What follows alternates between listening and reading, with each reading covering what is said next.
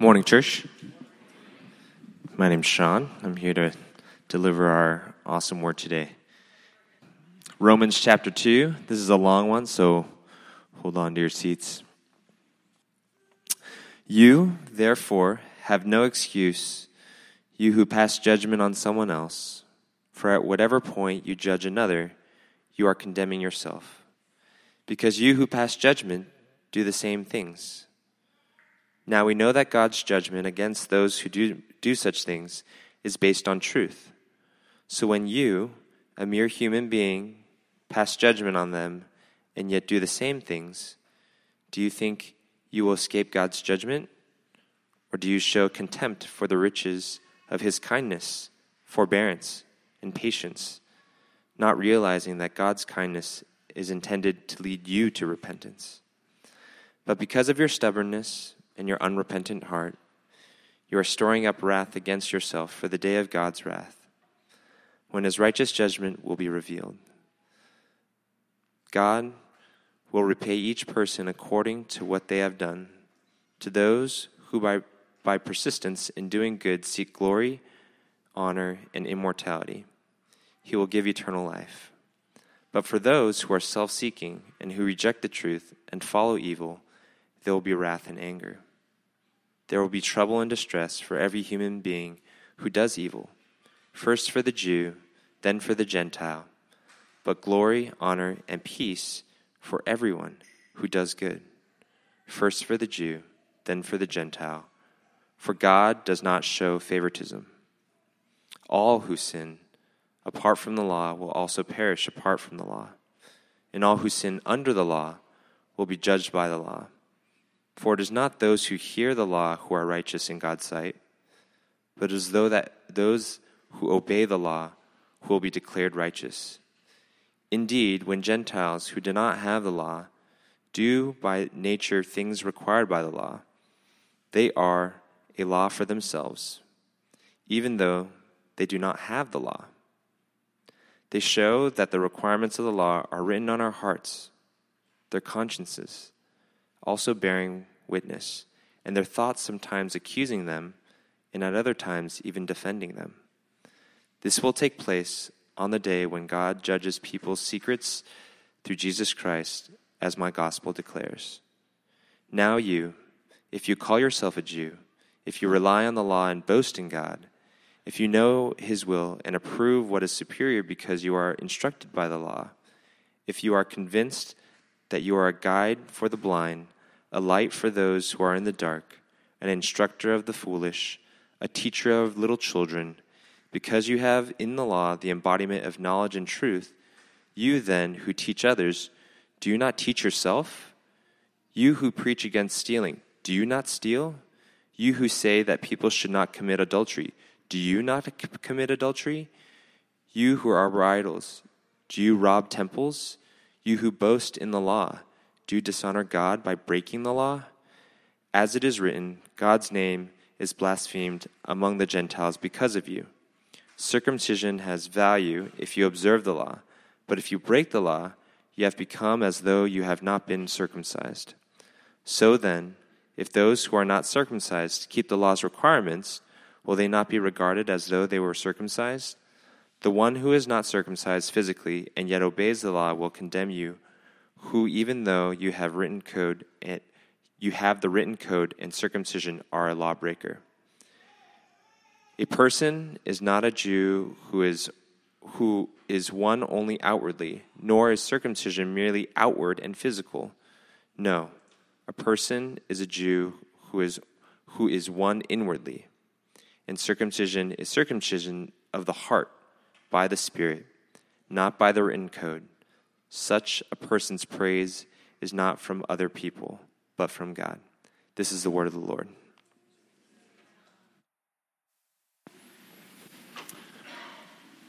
Well done. Well done, man. That's a long passage to read.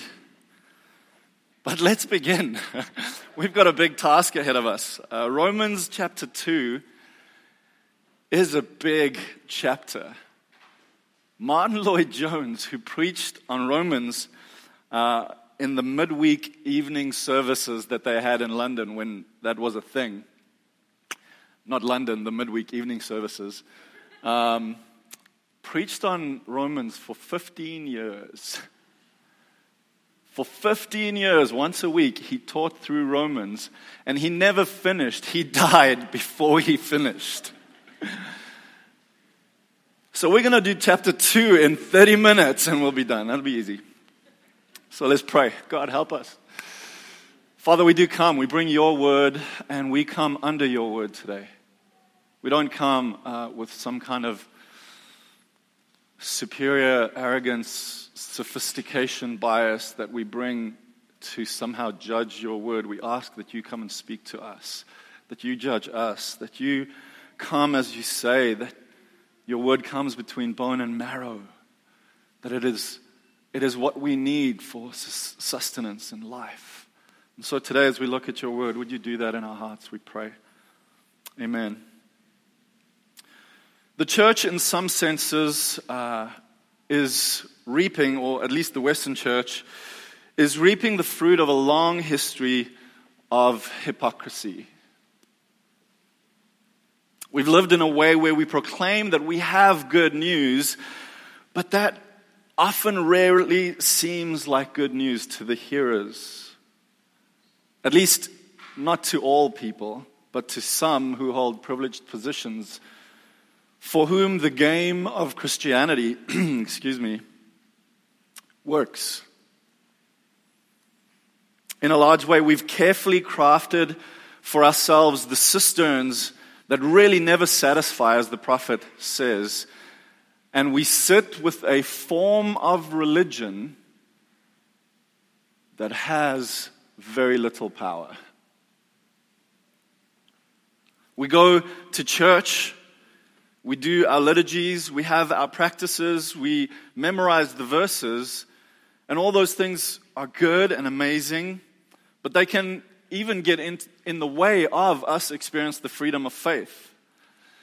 And F. F. Bruce, a commentator, writes about this particular encounter that is now famous, you would have heard it, I'm sure, of Thomas Aquinas sitting with Pope Innocent II, being invited to speak to him, and the Pope saying, no longer do we need to say that silver and gold we have none, and he showed him the wealth of the Vatican. And Aquinas said, also no longer can we say, pick up your mat and walk to the lame.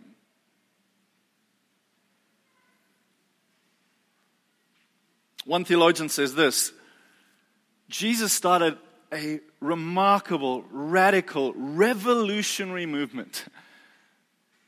It went to Rome and it became an institution. It went to Greece, it became a philosophy. It went to Europe, it became a culture. And it went to America and it became a business.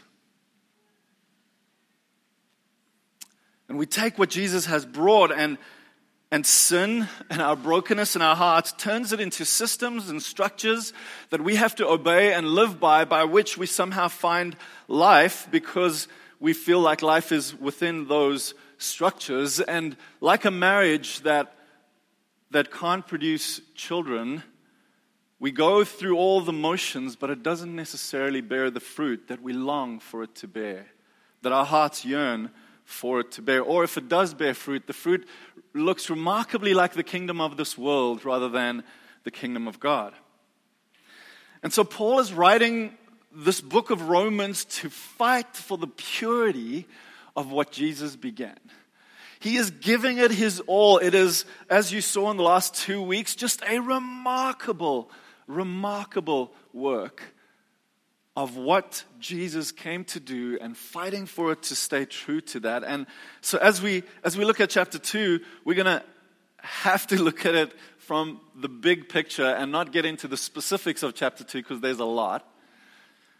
We're going to do an overview, but it's going to be through the lens of the premise and the theme that Paul is bringing, which is found in chapter 1, which you looked at, 1 verse 16, I am not ashamed of the gospel, for it is the power of God for salvation for everyone who believes.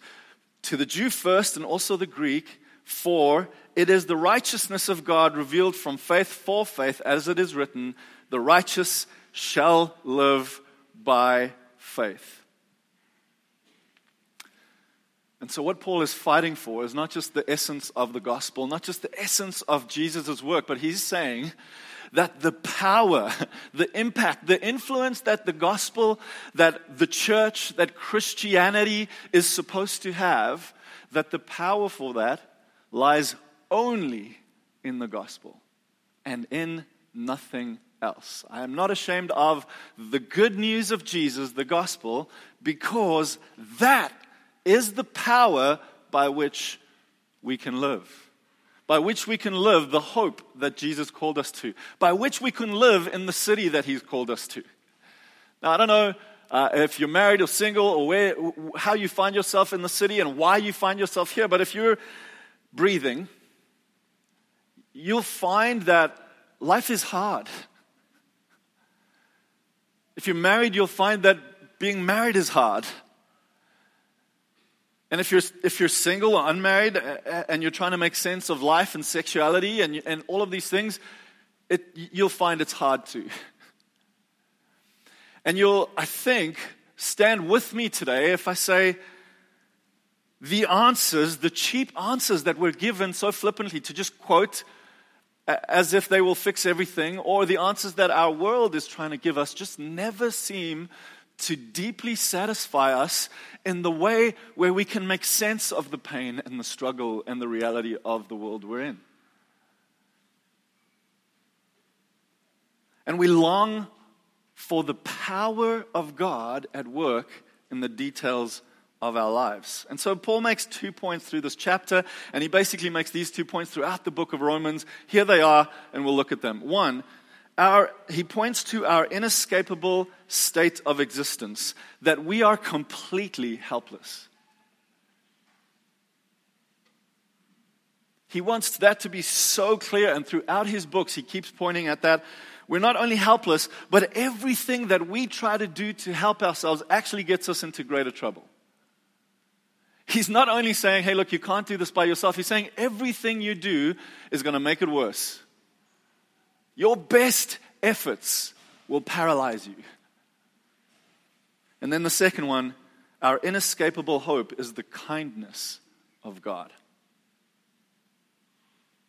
Now, if we look at the chapter in kind of a holistic way, we see he's speaking specifically to Jews but also to Gentiles. And this was the great divide. These were the two kind of partisan sides of arguments when it came to faith and the people he was busy trying to reach and speak to and help. And we see three things that he addresses as an example of a powerless religion that he's trying to help us even today with. And the three things is, the first part of the chapter shows that people believed that they were saved because they were Jewish. They had this like inborn thing that no matter how much you try to explain it to them, if they were Jewish, they assumed that they were fine.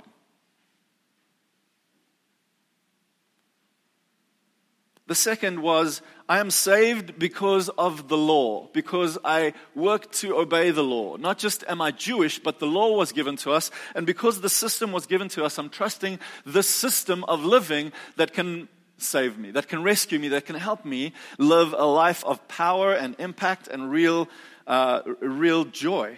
The third is, I am saved because I am circumcised, or I have circumcision as a sign that is given to me. And in any given moment, I can point to that sign and say, it's okay, I'm fine.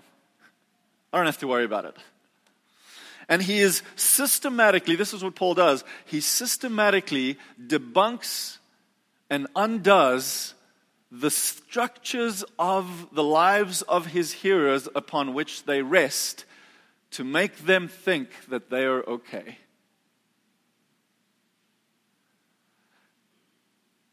Our world, the world that I live in or that I see, I think does exactly the opposite. Our world is systematically trying to feed us stories, ideas, and thoughts that tell us we are okay. If you do this, if you do that, if you buy this, you'll be fine. And so we get these promises from every corner of our city that says, if you get into that place, or if you're able to buy your apartment, if you get that job, if you buy this hair product, it'll be fine. Our colleges keep telling us how we are okay. In fact, it's really, really hard in our day and age to point to the sinful nature of human being without taking a lot of flack for that.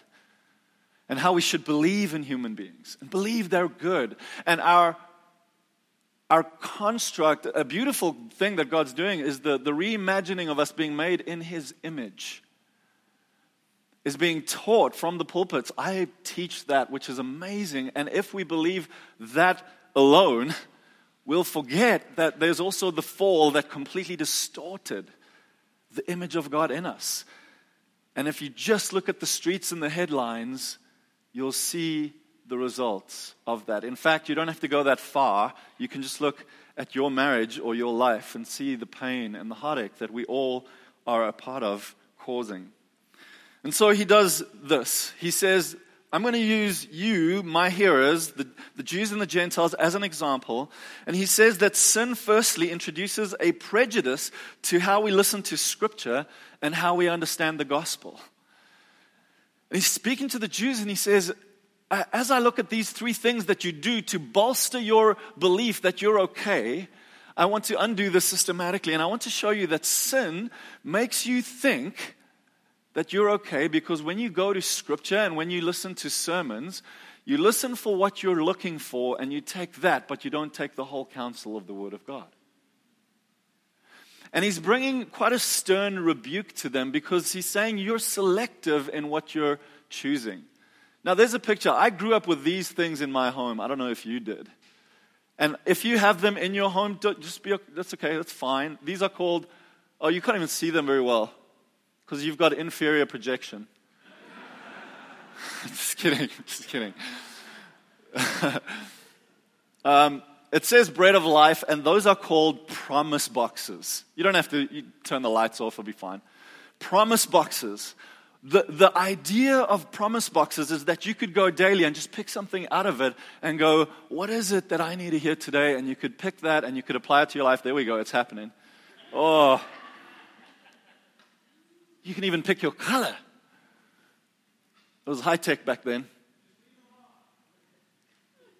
Just leave them off. It's better if you don't see me that clearly. I agree with that.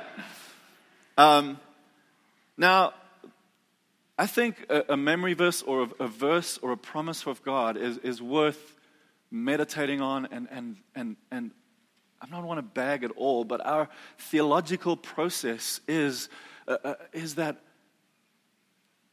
we go to Scripture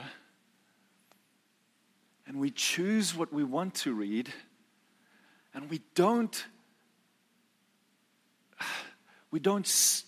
let the Spirit of God skewer us to the polystyrene to come under the judgment of the Word of God. And we come to Sundays and we've created a world of recipients of entertainment who are really good, I'm talking about myself, who are really good at critiquing the worship, the liturgy, the sermons.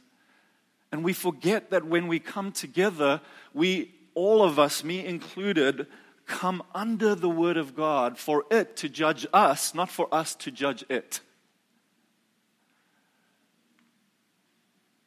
And then we think of these words that have become kind of taboo in our culture, like obedience.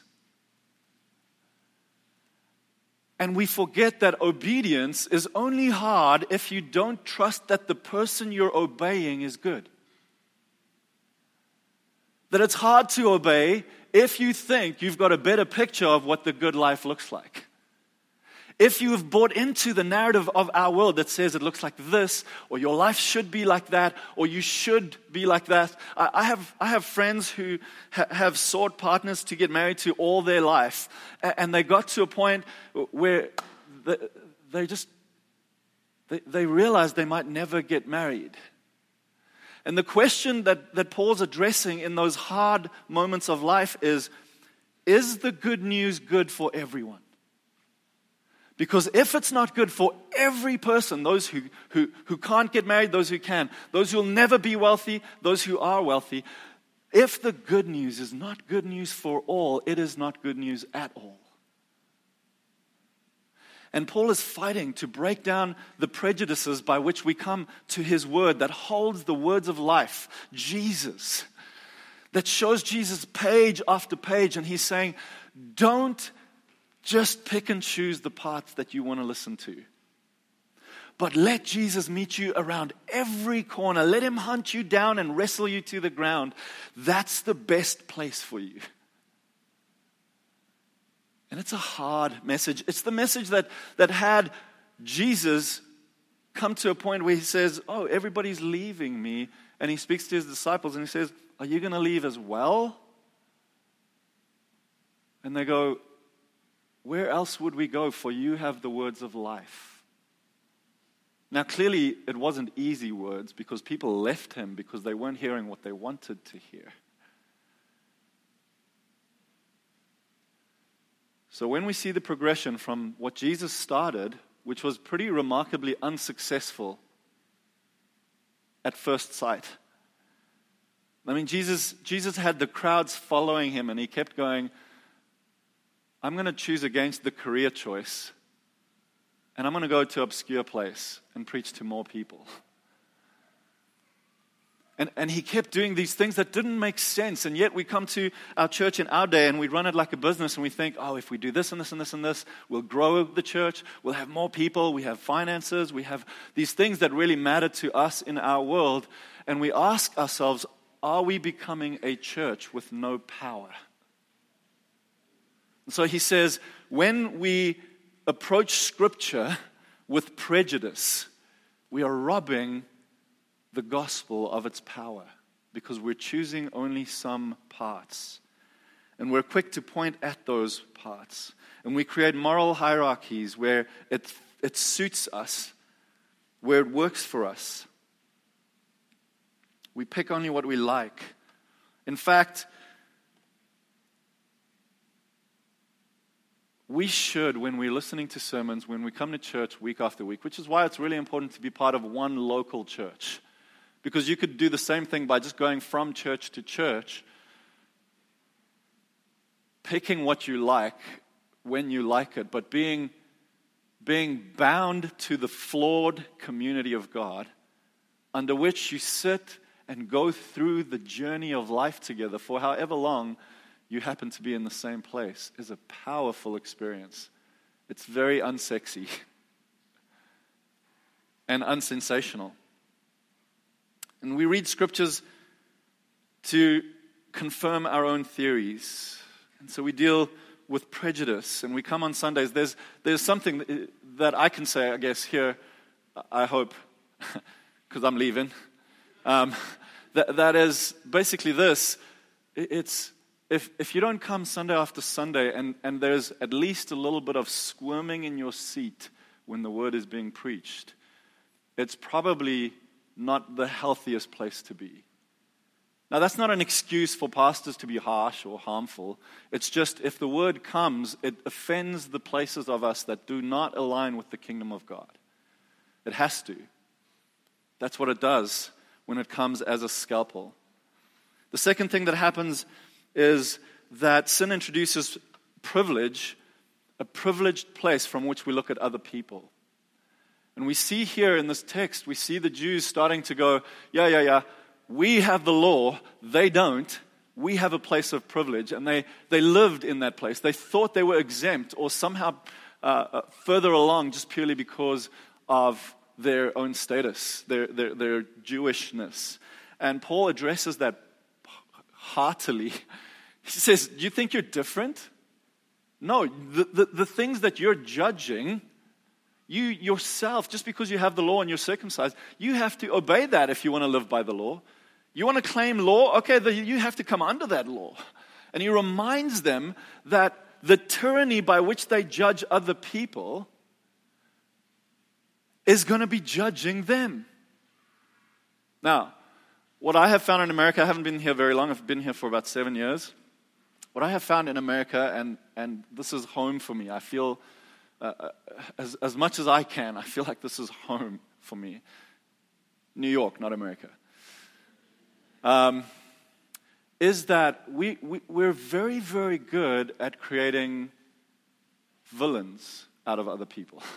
We're extremely good at siding. And whatever the cause is, whatever the point of departure is, we're phenomenal. And so we look at our political system, and in the name of Jesus and in the name of God, instead of just speaking truth in love and grace, we actually speak the truth as we believe it in the name of Jesus and create greater harm. And it goes both ways. This is not a red thing or a blue thing, it's just not that. It's the fact that our hearts tries as hard as we can, we try to put ourselves in a superior position. And Paul has a remedy for that, which we'll get to quickly, which we should get to quickly. Let's get there. And I'm going to... let me tell you the story. All these things that we try to build upon which we base our lives is prejudice and privilege and presumption was the third one. It's the one, it's like we presume certain things from Scripture and we don't allow it to get to us. But I want to move on quickly.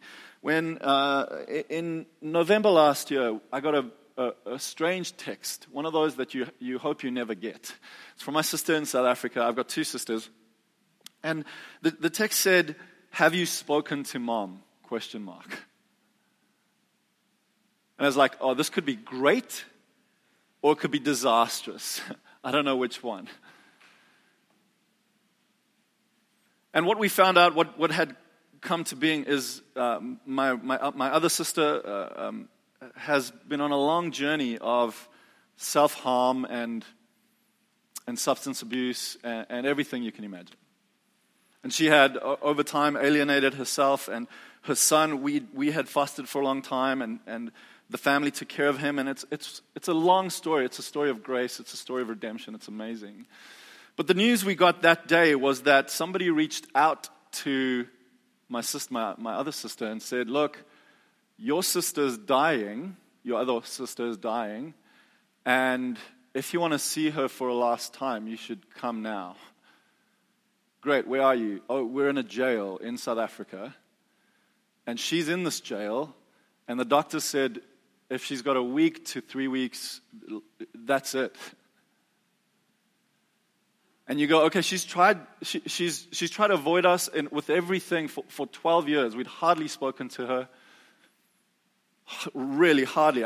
Once I spoke to her in 12 years. And you're faced with this reality of her life catching up with her, the brokenness that we feel because have we done enough to reach out and seek God for her? So I go to South Africa. Basically, 2 days later, I fly out, and our community in Chelsea just said, hey, we feel like you need to go. We want to pay for your ticket to go. Get on the plane, fly over there, have some of the most redemptive time. Now, if you've been to Africa in any capacity, I hope you didn't end up in jail. If you did, I'm sure you could tell amazing stories about that. And the grace of God is even there. But it is not the place that you want to be. I'm smiling because it's my coping mechanism. It's a tough place to see.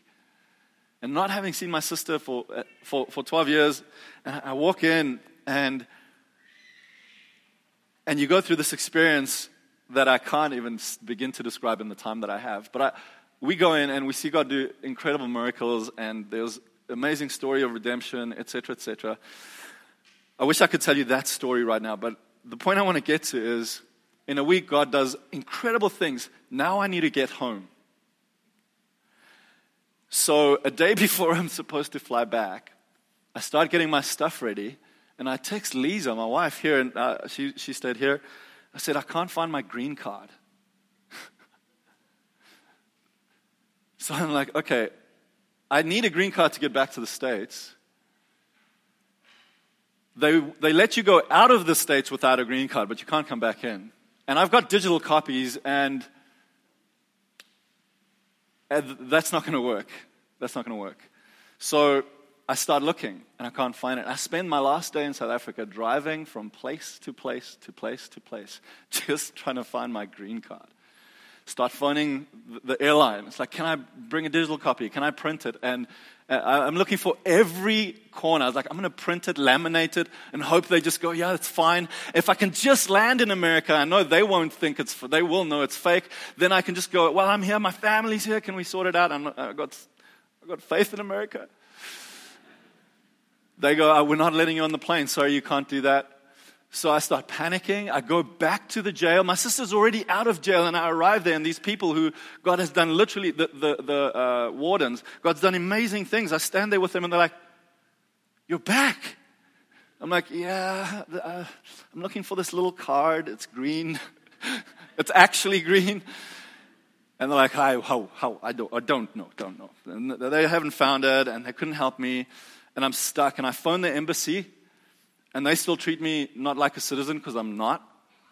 So they go, okay, $600 and a 6-week wait, and you'll have a green card. And I'm like, I can't wait 6 weeks. And I don't have $600. So I'm like, oh, what's going on? So I phoned Lisa. I said, babe, I've lost it. I've lost my green card. She's like, oh, how, where? And we trace the steps. She tries her best. So I start driving again, still looking for the green card, and I get a phone call from her, and she goes, hey, babe, it's in your drawer here at home. Here it is.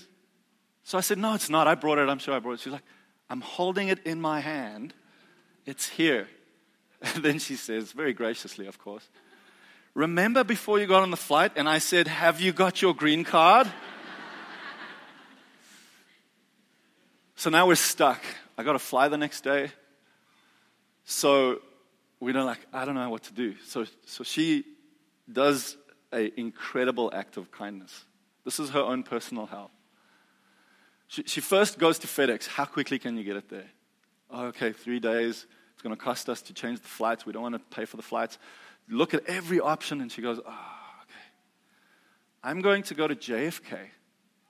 I'm going to stand in a line and look for a random stranger that looks trustworthy, who's flying to Cape Town, and I'm going to ask them if they would take your green card. I'm going to take one of my kids with me, so it just gets a little bit of empathy. So she takes one of our kids with her to the airport. Now, literally, that is her personal hell, to go to a stranger and ask for help. She's so self-sufficient. It's incredible. She doesn't even want help from me, never mind from a stranger. So here she goes, and she goes, and she sees this man. She walks up to him, and she says, sir, I got a strange thing to ask you. What about this? And she literally throws her and myself at the mercy of a man who's traveling to Cape Town. And he goes, as everybody should, with great suspicion, what's going on here, man? This is a bit much. She explains it. She says, here's his number. You can text him.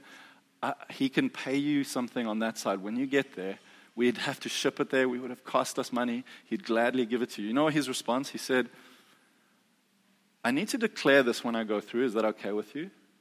She's like, absolutely. Just declare it. I don't know what they're going to do, but declare it. See what they say. And then he goes this. He says, why would I ask you for money? I'm going anyway. And if he could just meet me at the airport, I'll gladly do this. And in a moment, all of my plans that had completely failed, and Lisa's plans that were insufficient, and my future and being able to get back for Thanksgiving, I landed on Thanksgiving morning back in America, hinged upon the kindness of a stranger. That's it. There was nothing that should have had him do it, and he wouldn't even take our money for it because he was coming anyway. It was a beautiful, older Jewish man who was on a tour of Africa, and he was like, I can do this. And he was a hero for a moment. The point is this. We fight so hard to create constructs by which we can get what we need. We fight so hard, whether it's the law, whether it's our own righteousness, whether it's the ways in which we seek joy and happiness. And we forget that Paul is saying, you have no idea how bad you are, and that every effort that you're doing is wasting your time and making it worse. You might get arrested for this. You need to rest purely and solely upon the kindness of God. And so he makes this point when he goes further in 1 Timothy. He's writing to Timothy, and I'll end with this text. He's writing to Timothy, and he's saying this. He says, this saying is, now remember, he's writing to his son. This is a letter of affection. This is not a theological treatise. This is him going, I want to give you my heart. I want to give you who I am as a son in the faith. He writes and he says, this is a trustworthy saying. Whenever he says that, he's going to summarize the gospel. He's going to summarize that which he believes. He says it 5 times in all of his letters. And he says, this is a trustworthy saying. And he had just gone through all the sins. He had just said the sexual immorality, the greed, the murderers. He's just pointed out all of the sins that we have to fight against, that the law is against. And then he says this as a summary. All of that, all of the sins, all of these things that harm and break down, all of the ways of this world. Here's a trustworthy saying. Christ Jesus came into the world to save sinners, of whom I am the foremost, the worst. Now, church, I think we've reversed that. I think we've done what the Jews have done, that Paul is trying to address in Romans, where we go, we have the law. We know what moral is. We know what good is. We know that we're in a good place over here. So what we're going to do from our safety here in the kingdom is we're going to point our finger as much as we can to everything out there that's not the kingdom of God. We're going to make placards and posters, and we're going to protest. And we're going to call people names and tell them they should burn in hell. And we're going to moralize our situation because we're okay. And Paul, not just by the letter to the Romans in chapter 2, but also by his very personal example, says, here I am. We've spoken about murderers and the sexually immoral, but I want you to know, I'm not standing here pointing at them as if they're bad. I want you to know, I am the worst. And he says this at the end that mirrors Romans 2. He says, I received mercy for this reason. There's a reason for the mercy that is poured out. That in me, as the worst of the sinners, Christ Jesus might display his perfect patience as an example. That word example is a blueprint. Literally, it's architect's drawing. As an architect's drawing for those who were going to believe in him because they've seen his goodness. And here's the argument Paul is making in Romans, and here's the argument that he's making. Romans 2:29, right at the end, he says this. A Jew is a Jew inwardly because it's circumcision of the heart. So it's not external, sorry. 2:24 says this. For as it is written, the name of God is blasphemed among the Gentiles because of you. He is saying that if you rely on your constructs, on your goodness, on your ability to carve for yourself a moral life in New York City, the result of that is those outside of the church is going to look at the church and they're going to blaspheme the name of God because they're going to see hypocrites. They're going to see those who point fingers at others but never themselves confess to the brokenness that they are. And then he says in Timothy, he says, the glory and the power of the gospel that is at work in my marriage, in my family, is the fact that I am the worst of sinners and I need the love and kindness of God. That's our only hope. So, to end off with this from my story going to Africa. As you can imagine, my kids ask, Dad, what's going on? You're going to Africa like within 24 hours? Why, how, what?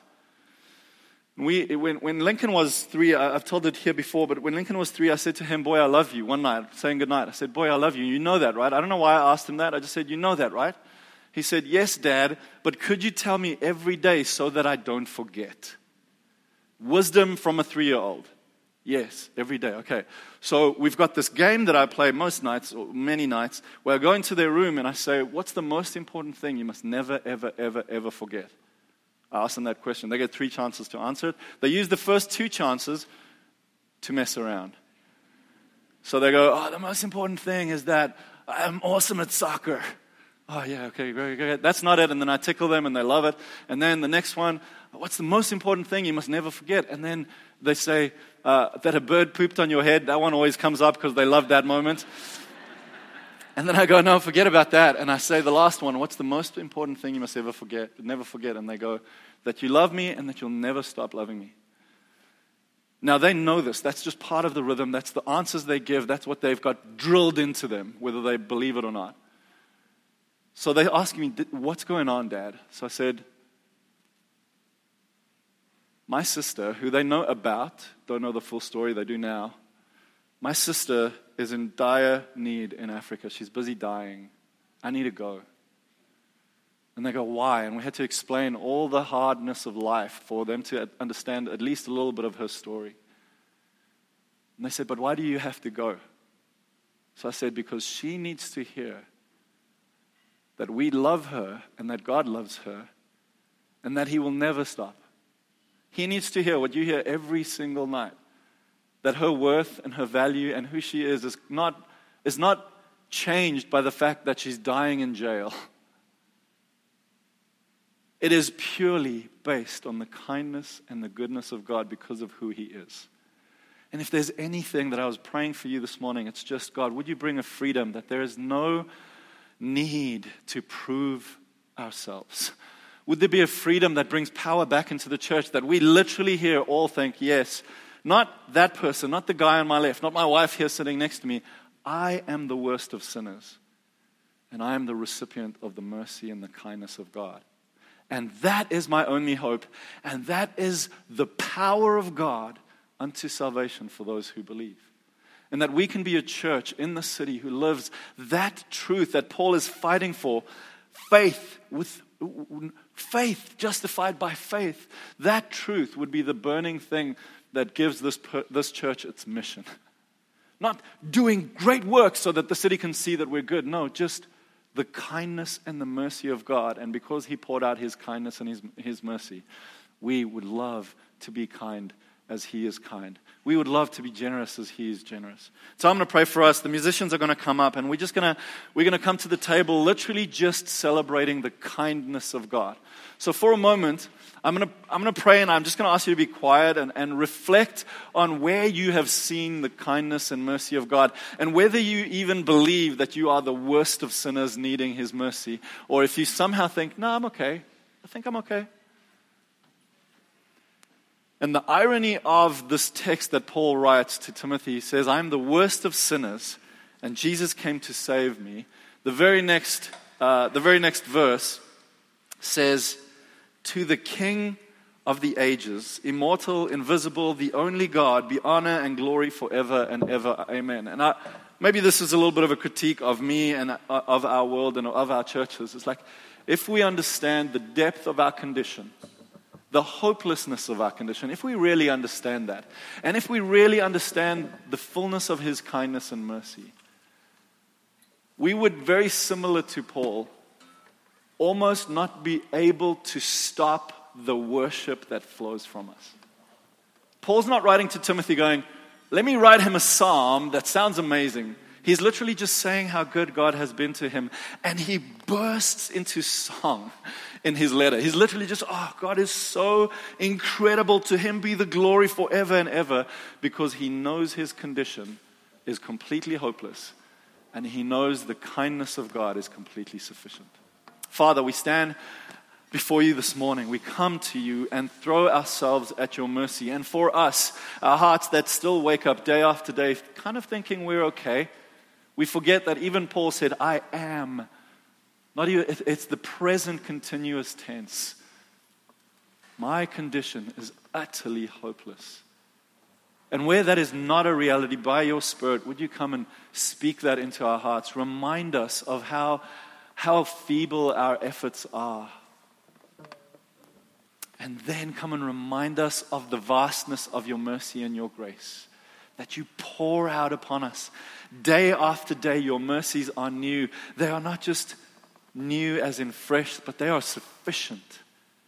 Sufficient for this day, sufficient for the trouble that I face, sufficient for the heartache. God, your kindness knows no bounds. May we be a church